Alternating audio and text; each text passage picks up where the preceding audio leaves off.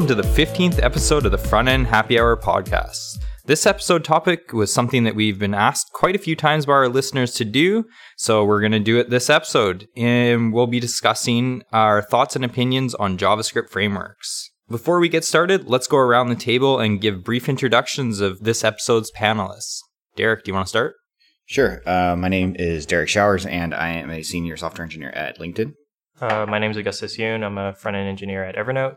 And I'm Ryan Burgess. I'm a UI engineering manager at Netflix. In each of the episodes of our podcast, we like to choose a keyword that, if it's mentioned, we'll all take a drink. What word did we decide today's episode would be? We're gonna we're gonna mix things up a little bit and get a little crazy. JavaScript. JavaScript. JavaScript. So each time we say the word JavaScript, we will all take a drink. All right, let's kick things off. And uh, actually, before we get too deep into the frameworks, I'm interested to know when we talk about JavaScript frameworks, cheers. What do you all think about? Like, what are the ones that come to mind? For me, right away, I think of the big three Ember, React, and Angular. Yeah, I think um, you know it's worth mentioning in this conversation jQuery um, and uh, Prototype and like kind of all the ones that used to used to be a lot more popular than they are now, and often criticized now with just the you know the patterns that they kind of force people into. But you know, they they were definitely I think super you know before these newer frameworks came along, they were definitely what everyone was using. No, I completely agree. Like jQuery has actually been probably one of the most important ones just because it has really brought things to the forefront and you know, we use it for a long time. Yeah. Yeah, I, I also think of Backbone. I think that's also a huge one, or like Marionette, which you can use with Backbone. I think that that's pretty huge. I remember like one of the first like ones after jQuery I used was Knockout, mainly because it did data binding like so well, and I was like blown away by that. I was like, yes, this is so great. And then Backbone came along, and we're like, oh my god, you can do so much more, and switch to a new framework. Definitely, it's also interesting to kind of go back and forth. I know we're we we plan on talking about some of this, but like just you know because Backbone's so unopinionated in nature that like after working, I work with Ember a lot at LinkedIn, and like after working with Ember and then going to Backbone, sometimes it's a little refreshing, you know, because it's like you have to. I mean, you have to write a lot more code to get things done, but uh, it's just kind of nice that you you can fully understand everything that's going on and there's no magic happening. You know? Yeah, no, totally. Uh, I think actually before we even get started, like you mentioned, LinkedIn is using Ember. Augustus, what are you guys using at Evernote? Well, we use Google Web Toolkit for our Java. Um, so it's like a transpiler that takes Java and converts it into JavaScript. Gwt. Gwt, yeah, quit, quit. Um, so yeah, we've been using that for a bit, bit, but we have been looking into using React a lot more. Um, and then actually, there recently there were like some teams that were playing around with Angular. Just oh, like, nice, like Angular two, or uh, I think it's Angular one, and really they're just trying to take advantage of like the data binding, and yeah. they're just making some like self-service like help helpful like applications internally. But yeah, primarily React for like actual production stuff. We're definitely using like components um in production, but like using it like as full, a full framework. Full fledged, yeah. It's like still on. Well, I kind of like that about React though, is you don't have to just like put it everywhere. You can just put it with other things too. Mm-hmm. So like if you are running Gwt or jQuery, is like you can run React like alongside of it. Right, exactly, exactly. And at Netflix, we're actually very, very heavy React. When I think of like JavaScript frameworks, I always just go to TodoMVC and I just look at all the different ones. And some of these I've like not even heard of, like Troop.js and require you. I've never heard of that one.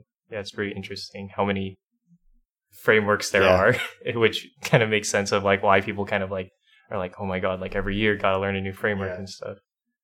I uh, I remember learning, or when I was like first uh, uh, learning web development, I had didn't really, I wasn't really familiar with anything other than jQuery. So like I the, the company I was working for was using Prototype, and I was so confused because I was like, "What is this Prototype thing?" Like I thought Prototype was part of JavaScript. why why is this a library, and why is it so confusing?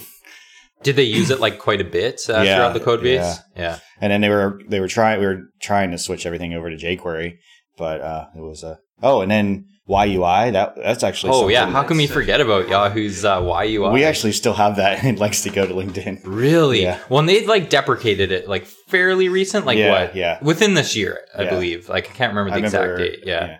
Is that they're pretty much killing the project and no longer supporting it? I guess a good question for us is: Should you use a framework? I think it depends. Yeah, I think like it depends. In in general, like if you're trying to build a large scale application, it definitely will make sense. Like eventually, like I think like for very small scale stuff, it's really hard to see the benefits of a framework.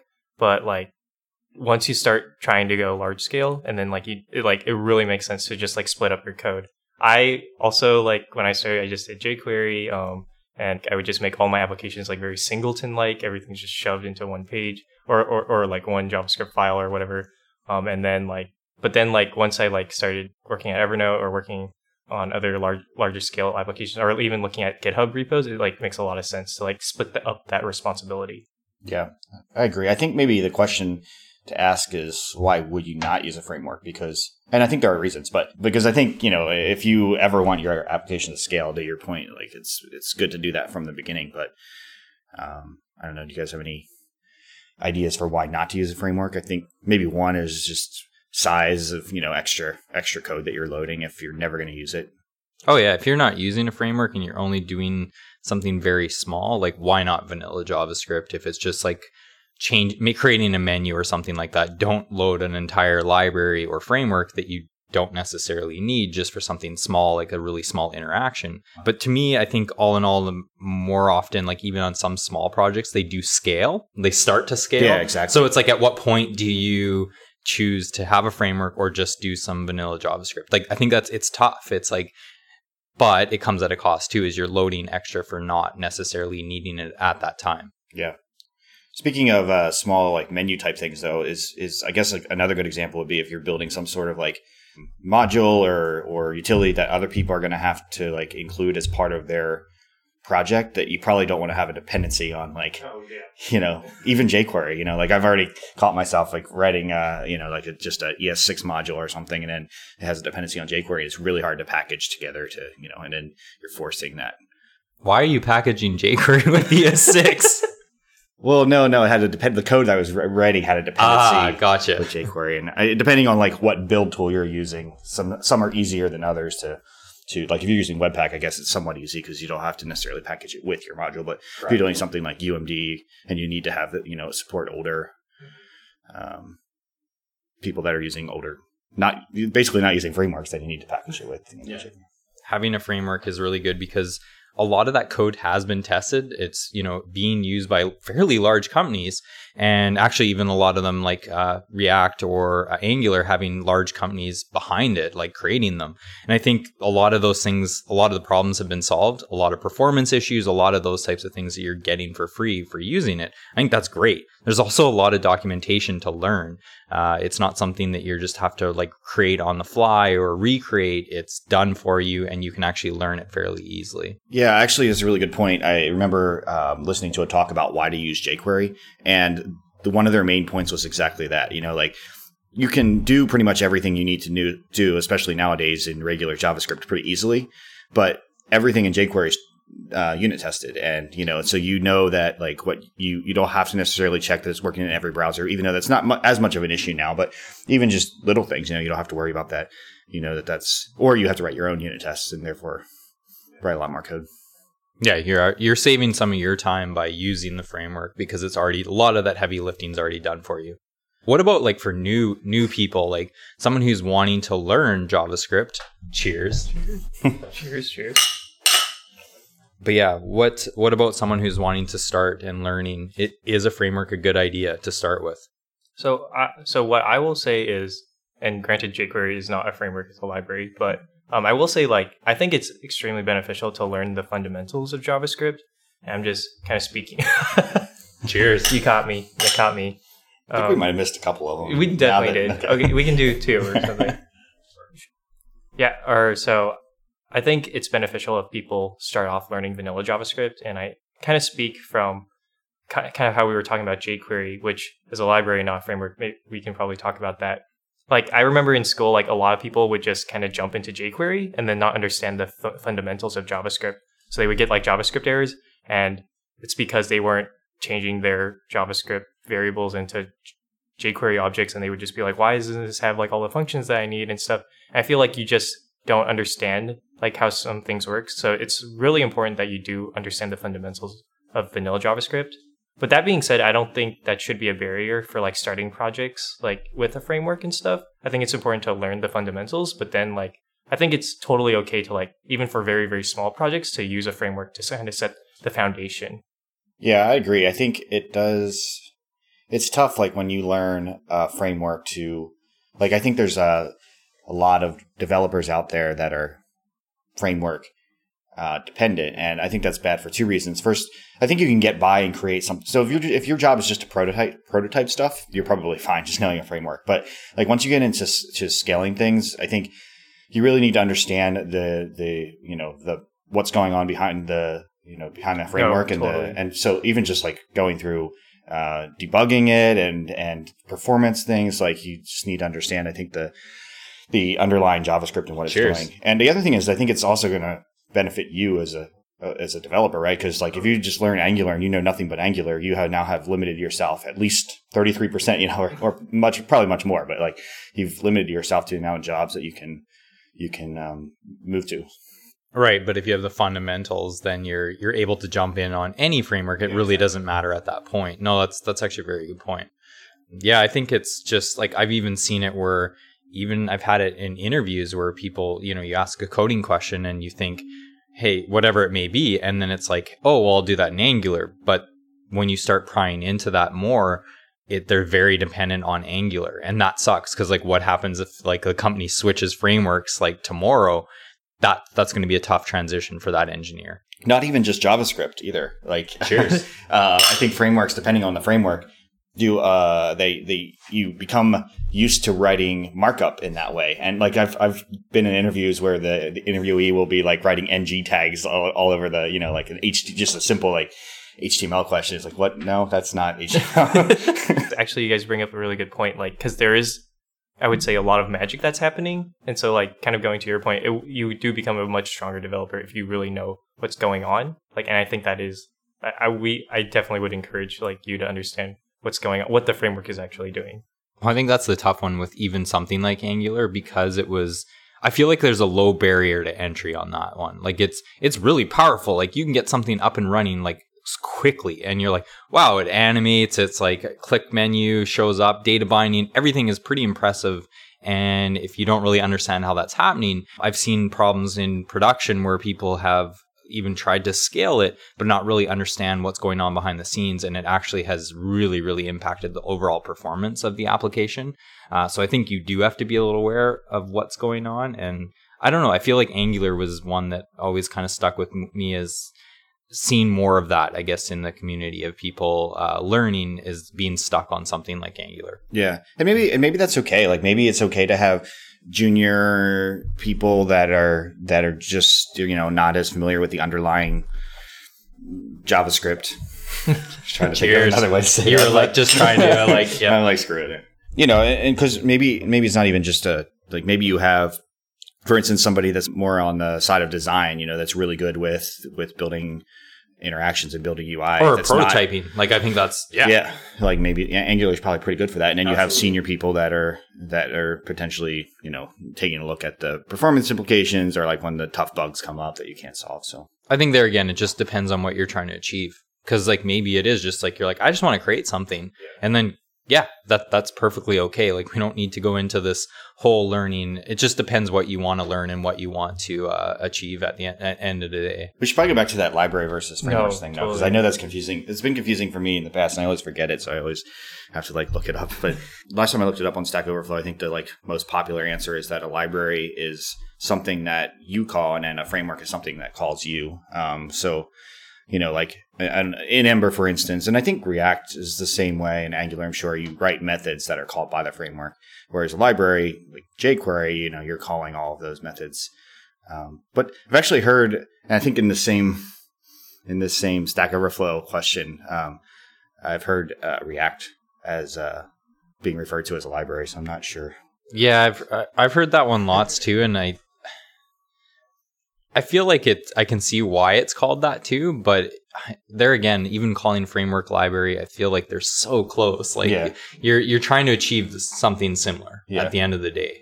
Yeah, I guess like when, now you know well, with a lot of frameworks, you're getting libraries bundled in with them, right? Like I know, for instance, That's so true. Ember, you're getting a lot of utility methods, so you, so you wouldn't need to necessarily also include underscore because there's probably something in you know Ember's library, Ember's framework code that will give you access to do you know what something that Ember that uh, underscore could do. But I guess that's not the case with everything. You know, I don't know. Does React have like utility methods and stuff that, or would you also include Lodash or underscore? You could add that as, as separately. Like if you wanted to, it'd be more on your discretion. React doesn't need it, but you could actually add it in. Yeah, I know you can. I just like I know, for instance, with Ember, there's um, like debounce functionality and like the stuff that you get with with underscores kind of already included. There's a lot of like array methods and stuff that um, is a reason that you would include something like Lodash or underscore. I didn't know if React had. But uh, like built in, uh, not that I know of. Like behind the scenes, I'm not, I don't think so. React does seem more like a framework to me because it is framing framing your work. I like your definition a lot But better. you're like, you know what? how can you argue with that? yeah, but, but yeah, it's like a framework. This Stack Overflow answer is bullshit. We need Augustus to come in and write Yes, the real yes. answer. No, but um, but yeah, it, it it really is like kind of determining like how you are framing your project application, like and you it, It's giving you a pattern. exactly Yeah. to like follow, and it's not like you can just like do whatever you want. You kind of have to almost conform to like how they want you to like make it, which is a good thing. Like they like have like I, I, di- I mean, I disagree a little bit in the sense that I find it. I, and yeah, you're kind of hinting at that too, is that it's like, it's a bit like you, it has a bit of an opinion on how you should structure, but I think React is actually one that's very, very free to do a lot of your own uh, decision making. yeah. I was actually I just caught myself with that. I was like, oh uh, wait a second. so that's true. To your point, they still enforce things like you know immutable like properties and stuff. Like there's certain core concepts. You're managing they- props and state, Yeah. and like, yeah, there's in cer- the same certain way on every component, Yeah. but then Yeah. how you piece that all together, I guess, is Right. the flexibility that it gives you. Yeah, because like a library doesn't like you could you could use jQuery with with Angular or React if you really wanted, but it doesn't really change how you like structure the application in any way. Like, jQuery wasn't very opinionated at all. I think that was like one thing. It was very loosely defined, and you just got to use it. Um, whereas uh, Ember, that's one that always sticks out in my mind is very opinionated, which has its benefits. It really does. One, you can have like I'm sure Derrick, if you left LinkedIn to a company that was doing Ember, you're pretty much ramped up already. Like the code base stays very consistent across companies, which makes it really easy to move around, which is I think really cool. Because even if I left Netflix tomorrow and went to a shop that did React as well, is they might do it completely different than we do at Netflix. And I think, yeah, some of the ramp up time might be a bit of a cost if you're using something like Re- React or Angular, but Ember is pretty much the same across the board. How do you like it actually I writing it's, most of it? Interesting question because it, I wasn't really involved in this, but just in hearing about the conversation on why we chose Ember, um, which happened probably about a year ago, and you know we considered React, we considered like Backbone jQuery, and we considered um, you know I guess those I don't think we consider Angular, but or Ember, and re- the really the reason we went with Ember is for that reason. Like first of all, we can have we can hire people that are either Ember on the Ember core team or they're like you know senior developers uh, somewhere else in another company, and they can come in and and that's happened so many times, especially now where we're really trying to push the limits of uh, scale Ember to to limits that it hasn't been scaled at before. You know, like we have these people that can come in and know immediately what the issues are, how to fix them, and then jump right in. You know, which is super helpful. But also internal mobility within an organization, like that's really nice too, because you can now you know move between teams that are and and whether even though they're completely different products, um, they're still using they're still written the same way, so you can more easily. You know, before it was kind of like this product is is written in a way that's completely different than this product over here. So like moving teams is almost like moving another job, you know, to another job. And Sure, yeah, it's not just There's all that even necessarily having to go to another company. It's like no, just even moving another team if they're using even similar framework but written completely different, that can be Yeah. a struggle.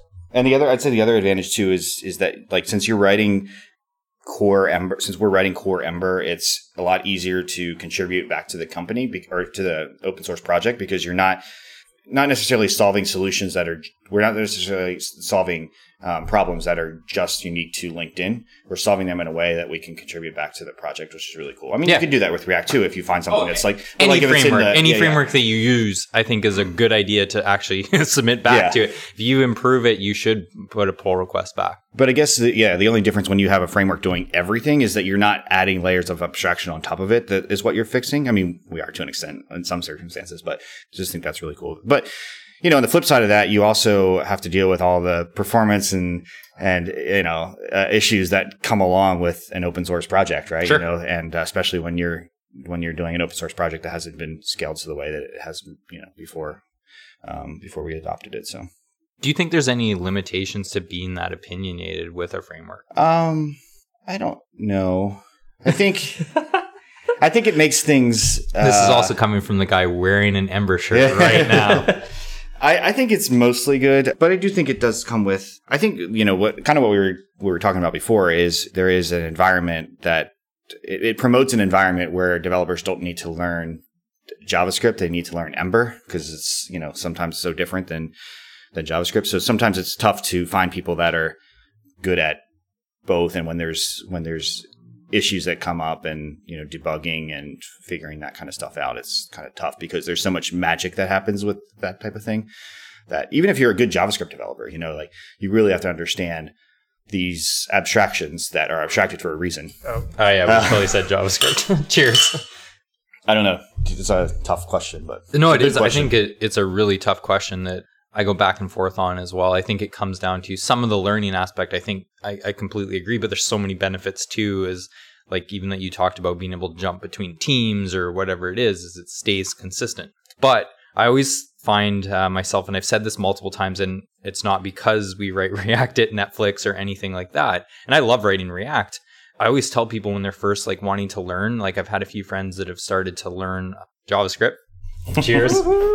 And they're like, well, and what framework should I look at? And right away, I, I typically suggest React because I find that you're able to really, really learn the fundamentals within even using something like React. That's just my opinion on no it. No, I, I i totally agree i mean sometimes there's there's there's often i'll be thinking man it sucks writing ember because i'm i'm learning the the Ember way. yeah, I'm, I'm learning a framework. I'm not necessarily learning like, you know, for instance, I know React does a lot with uh, ES6 classes and stuff, Yeah. right? So like, you know, that's cool. Like Ember doesn't, ev- everything's a method in Ember, right? It's not, it's not, it doesn't give you that ability to write ES6. Although I think, I think there, I think the, have found that there are some performance concerns with writing everything the Ember way, you know? So like if you have state in your component, why not just use, you know, that doesn't, that doesn't need binding and it doesn't go in the template, you know, like why not just use plain JavaScript for that kind of stuff? So I think that's changing somewhat, but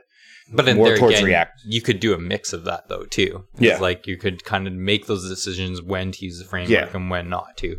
Yeah, I think it's just when you have an opinionated framework, it's kind of like, you, especially when you start out as a framework, I think you're like, okay, do everything through, like, here's the documentation, do everything the Ember way. Like, that's the, that's the joke that everyone uses with Ember, right? But you can go too far. And I think, I think that the, the, you know, the core team's realizing that. And I think that, um, there are measures being taken to move more towards what React's doing and, you know, just writing plain JavaScript and everything, writing, writing everything with the Ember. Cheers, you call I have to call you again. Cheers. I mean, I'm bad slash good at this whole Java, JavaScript. okay, all right. well, we're having fun. Yeah, actually, actually, correct me if I'm wrong, but I know Netflix. I think I went to a talk and they talked about how like when they were choosing to go React, they actually like didn't just like say let's go React. They like actually rebuilt Netflix in like a bunch of different frameworks. Is that right? Or Yeah, and I mean we didn't rebuild the entire like site or anything like that, but yes, actually took pieces of a site and built them in React jQuery and Backbone and tried to understand performance, but also how does this work in our, our team? Because I think we haven't even really touched on that, but like how do you work within a team? Is this something that we want to write and can really get behind? I think that's important too, is having engineers feel like they can be productive and really get their job done, I think is really important too, and choosing that uh, framework or library. yeah, because actually, like when you were saying like if someone came to me and was like, oh, if like I'm learning JavaScript, like that's awesome. Gosh, da- gosh, diddly darn. Gosh, diddly darn. But if I'm learning JS, ha ha ha. Um, I'm learning JS and I needed to learn the a system. tricked them, and I needed to learn a framework. I would also probably tell them to learn React, but at the same time, I feel like, and this is something the front end community gets a lot of um, crap for, but it's like, I mean, there was a time when frameworks were just coming out, not coming up nonstop. There was like a new one, a new one, a new one, and like just being able to learn a framework is extremely valuable. So I I, pers- I personally feel like it doesn't truly matter where you start. I would say maybe start with React because it's super hot right now and like there's a lot of jobs for it, and so Yeah, and I I totally agree. Actually, I think that you know Ember and Angular are probably better to write when you already have a good knowledge of of JavaScript. ah, Cheers. We could also be using the word ECMAScript. no, I'd rather use JavaScript. Cheers. Um, Gosh. there's only three of us. Got to make up for other people that. Yeah, exactly. We're drinking for more people here. Brian Brian Holt's not here just to say it to say it, you know. Yeah, true. But yeah, I mean, it's probably you know better. I think you're just going to be better at writing Ember and Angular and some of the more opinionated frameworks if you understand the. So if you're just learning, I'm like I know Brian Holt does a really. Uh, I helped him out with a class actually that he does. It's like intro to ES6 and React, just because it works so well together. You know, learning those two things. That one is a good course. How do you introduce a framework to your team? Well, first, I want to say that it's important that you do, and you don't just jump in and say, "Hey, look, everybody, we're doing this framework." You mean you don't like, just like put in pull requests and just surprise everyone? guys, we're we're we're going all all in. I guess it depends on what you're. Tr- are you trying to rebuild your entire application in this framework, or are you just starting a fresh one and you're just in the beginning of choosing? At, at least for us, like when we were choosing to rebuild our web client, like we're still like in the process of like rebuilding it in React. Like we already had some insight into it because we took some parts of web client. And this is like one of the things I love about React. Like you can take like certain parts of your website, just take make it into a component, start integrating it, and then like the team kind of has a, an idea of if they like it or not. And for us, it, like it was like, hey, this is awesome. Like we can just like kind of componentize everything and like stuff. So Yeah, I think like any architectural decision or any decision, even like getting some sort of buy-in before you present it to the whole team is always a good thing. Like people just don't like surprise, right? Um, so like you know, I, I don't. For me, it's like just going around to the developers on the team and just you know talking about it and maybe yeah, like you said, like have some sort of like prototype and and like a, like a list of reasons why we should you know should be doing this and just kind of getting that individual buy-in because then you get also individual feedback because maybe maybe you're wrong. Um, and you know it's then you, you kind of realize that and i think you re- realize that in a much better way if somebody tells you that in a one-on-one versus like an entire room of people saying this is the stupidest idea ever. You're just going to automatically fight back on that right? Um, whereas if you get that individual feedback you're going to make changes. And then you're also going to know how to like present it to the next person to the next person and then to the entire team at that point will go a lot easier Well, well, I actually really like how Netflix and and to be fair, like if you have the resources to do this, if you can get like engineers to like try out a bunch of different things, and like this is something that like I think every like company should be encouraging of their engineers, you know, to constantly innovate and try new things. Like if like you just give them the opportunity to just try stuff and then like present to the team like, hey, this is my these are my thoughts on like how like I felt like working with this. Then like I think that's like a really good way to kind of evaluate a framework, yeah whatnot. Yeah.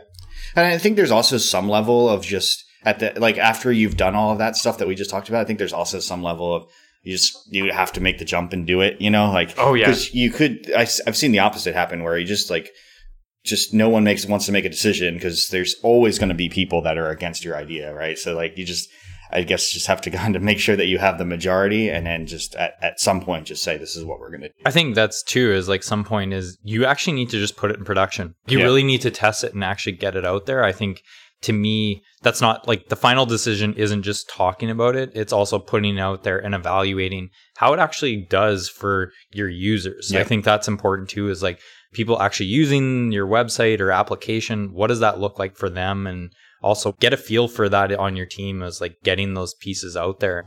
Don't convert your entire code base. That is like the worst thing you can do is say, all right, we picked a new framework. We're going to go away for six months or a year, recreate it, and then put it out there. Like to me, it's like it's got to be a just get something out there quickly and learn from it and tweak it and and kind of move in that direction. Whereas I feel like you can take that approach where you take your sweet ass time, go away, go build it. You're not putting any new features out. And then push it out and like you could really I'm not a fan of that one. Yeah, I guess you could also take the Brian approach and put it in production and go on a cruise. That, that I'm okay with actually putting in production, but you should be there to be like Yeah. supporting it and making sure it's great. I believe actually Ryan Anklam was one of the first ones to introduce React at Netflix, Oh, yeah. and that was one thing he did. It was just he was playing with it for a feature he was doing, put it into production, and there again, it was him like getting in this pull request and having to own that and taking the responsibility for it. But he was like, "All right, well, I'm going to try this and like see how that works." And now we're writing a lot of React, so Yeah. that's good. I think you should be able to explore and take chances in a responsible way. Don't be stupid and just push something out and like not really pay attention or really think about that decision. But I think it is good to get some stuff in production. No, I totally agree. And actually, actually, I think that does bring up a good point. Like, because it is extremely difficult to just, and definitely not recommended to rebuild the entire thing. If you can find like an isolated part of your application that could be like kind of sectioned off, but like use a different stack, then like maybe it makes sense to like try it out. Like, if even if it's like a different, completely different page, or if it's just like a modal that you can just like make a component, like I think that's like a really good way to like start dipping your toes into the water, and then like people can kind of get a sense of like hey like does this like make sense for us and like is this how we want to like start going moving forward Yeah, and I think like pro- prototyping is a good idea too. Is like you know tr- try build small little pieces and really get a feel for it. Get people on your team trying it and really have that discussion of is this something that we can use and leverage? Because I think that's important too. It's uh, how you actually code together. mm-hmm. What's the best way to learn a framework? Yeah.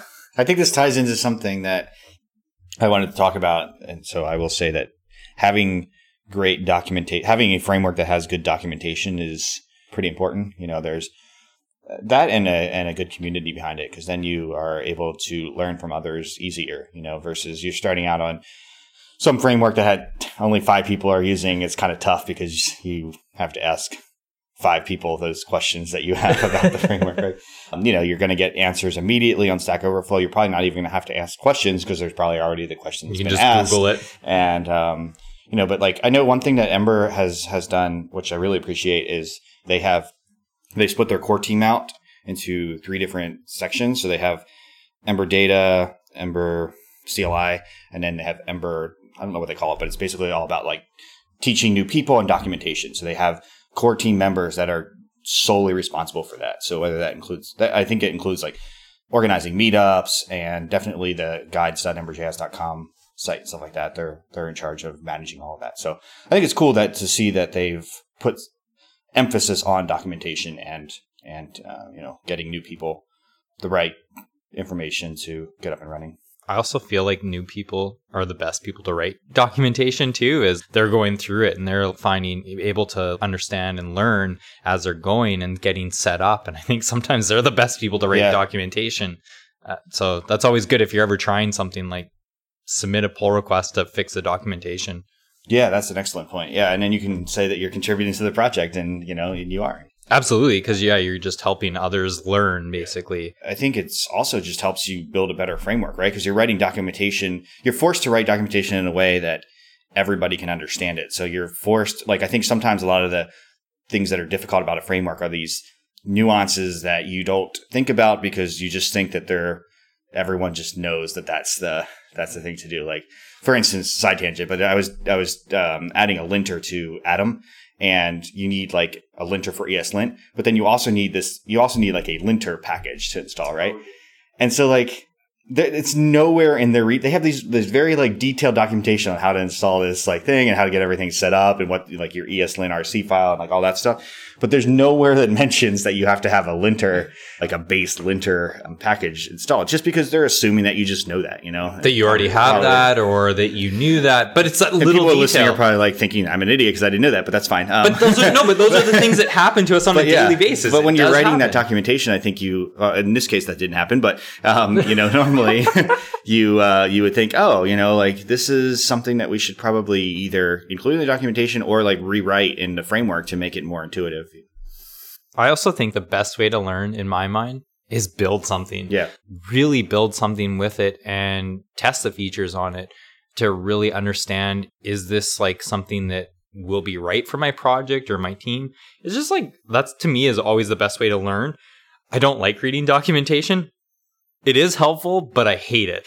I'd rather just get into it. Yeah, I guess for me, it's not about reading the documentation before getting started. I mean, sometimes I do. I guess it just depends. But like, it's for me, it's like if I do what you're saying, Ryan, and like will you know sit sit down and just get right into it. I want to understand.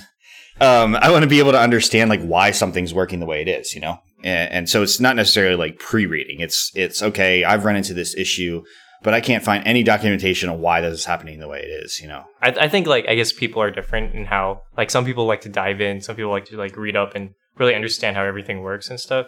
I think like I personally also like to dive in, and I, I think it's like important to try to build something from scratch, but actually like also like kind of going with like even contributing to documentation, like contributing to open source projects is like a really awesome way to learn a framework. Like I haven't done a lot of Ember, but um, there's this like Node.js blog framework that's trying to be like WordPress called Ghost, Mhm. which is really cool. Ghost and they is use, cool. I've and seen they it, use yeah. and they use Ember and like I made a PR. I, it was really simple, just added a little test, but I, it was like really cool to Yeah. like see how like it works and like it kind of gives you a sense of like how like the app will sc- like the framework will scale. Like Yeah. and it's really really interesting. That and not even if you don't want to to open pull requests because sometimes that can be intimidating, especially on a huge framework like like Ember or React. But even opening issues, I think is is a great way to learn because then it forces you to think about what you're asking, to, right? Because you don't want to write something that's not really an issue. But also, they will, you know, the project owners will want you to have some sort of like replication and, you know, like, and, and pull it outside of the context of the app that you're working in. And, you know, and so it's, it's, and see if you can replicate it that way. Like, it's just a really good opportunity to learn. And you're not actually changing any code, but you're doing something that's maybe even more important if you find a bug. Yeah, no, I think that's good. And also, there's uh, any of these popular frameworks, there's like great video tutorials on YouTube. There's amazing courses on things like front end masters, egghead.io, like Pluralsight, Lynda- Linda. lynda.com. Oh, sorry, missing the LinkedIn one, lynda.com. There's all these sites that are out there or amazing blogs that explain and, and really go through those details, which I think is amazing. And I think that's also another reason why I'm always like, well, yeah, you should use a framework because there's a ton of a ton of people out there doing the same thing and you can learn from them. They're they're making the mistakes before you, hopefully. Yeah. Uh, but even if you are the one that makes a mistake or finds something that can improve performance, share that. Share it with the community, and I think that's super important. Yeah, I agree. I think going back to it is community. Mhm. How important it like in my mind it's super important, but I would love to understand like how important is a good community for a framework and what makes a good community around a framework. Th- this is actually one of the reasons like I like the the part of like contributing to open source because there are a lot of good communities out there. Like I know Ghost, they have like, and actually this is like a huge thing now. Like a lot of open source um, like projects are like making Slack channels or Gitters, or like you can communicate with like the community of people who are actually working and building on the project, and they're like super like inviting and friendly. That's what I think. That's what I think makes a good community. Yeah. Is people that are friendly. That you know, people will ask the wrong questions. And actually, Yehuda talks about this in a podcast I was listening to. Another one, I think it was maybe on the JS Jabber one, but it's like don't treat people like they're idiots. You know, like they're, they're ask, they want to do the right thing. You know, and uh, you know, sometimes I get frustrated at people that don't do any research before asking the question. But you know, that aside, even if they're asking the wrong question, try to understand what as as a community, like as a community leader, like try to understand what question you're actually asking instead of just saying you're you know you're an idiot uh, and trolling them. And sometimes when you get asked a bunch of those questions, maybe something wasn't that clear. Yeah, exactly. You're, you're too close to the project sometimes. So if you're working on one Yep. of those frameworks and you get an issue, then it's like asking a question, you're, you're kind of confused. Well, maybe it was confusing. Maybe you weren't clear on how that API works or, and it wasn't clear, whatever it may be. And, and so that's, you know, it's always good to be nice to that person too and not just treat them like an asshole. Yeah. The one thing, one really cool story is so Ember has a Slack channel. If you're writing any Ember, I suggest going in there because they're super helpful. And actually, one of the core contributors, I was like asking a question about testing, a testing issue I was I was having, and he like just, like responded to me. I think he was like taking off on a flight or something, but he was like on his phone responding, like trying to help me out with my issue, which is really cool. You know, especially coming from somebody that knows a lot about the framework. So. Yeah, and I also think a popular framework is good. I think the more, the bigger the community is around it, the better it really is for the framework. Comes with some negativities there for sure, but I think there's also a lot of positives in the, the strength in numbers is actually makes it. People are helping build that framework, whether it be giving talks at conferences, writing blog posts, making video tutorials, teaching people in community, uh, submitting pull requests to fix things, all that kind of aspect is, I think, important. Having a popular framework is makes your choice a little bit easier in a company using it. Yeah, and even just test, even knowing it's going to work at scale, like that's another big piece. That if you have a small framework that's only been used for small things, non-production things, then you know, if you ever want to scale that, you're going to have issues. Yeah, I think it's important when you have large companies like LinkedIn, Evernote, Netflix using these, it's important to like say, oh, well, they're actually, hopefully we're solving those problems before other people have to deal with them. Yeah. I mean, I mean, look at React, you know, obviously, obviously since Facebook is using React, you, you can be pretty assured that it's, that you're not going to be building anything that's too much more scale than Facebook. Yeah, I think Facebook people use that, right? Like, there's like a few some, people still that some use people that. around yeah. that use that. Yeah. Do you find too is like someone like Facebook or well, fa- let's yeah, Facebook creating React. Are they just creating that for their own purposes? And do, do you think it fits everyone's purpose? If that's like building an application, are you building a? If you're building another Facebook, then probably it does make sense. But does it make sense for a completely different application? Yeah, I'm not sure. I think it's an interesting interesting question though. Actually, I think is another reason that maybe LinkedIn went down the Ember path is just that it's it's interesting having a framework that's managed by a company, right? Just for I think for a couple of reasons. One, like the primary reason being all your core contributors are working for that company. So like yeah, I just think it's an interesting distinction and I don't know, at some point maybe it's it, obviously the advantage is that you're writing your framework so that it works for your your your circumstance and then that's obviously a good thing if you know in the in the example of facebook and they're writing a framework that's actually going to work and not just something that people can use They've created a solution for themselves, Yeah. And instead of instead of hoarding that and being like, "Yeah, this is just for us, and this works awesome," Yeah, I should probably share this with the community.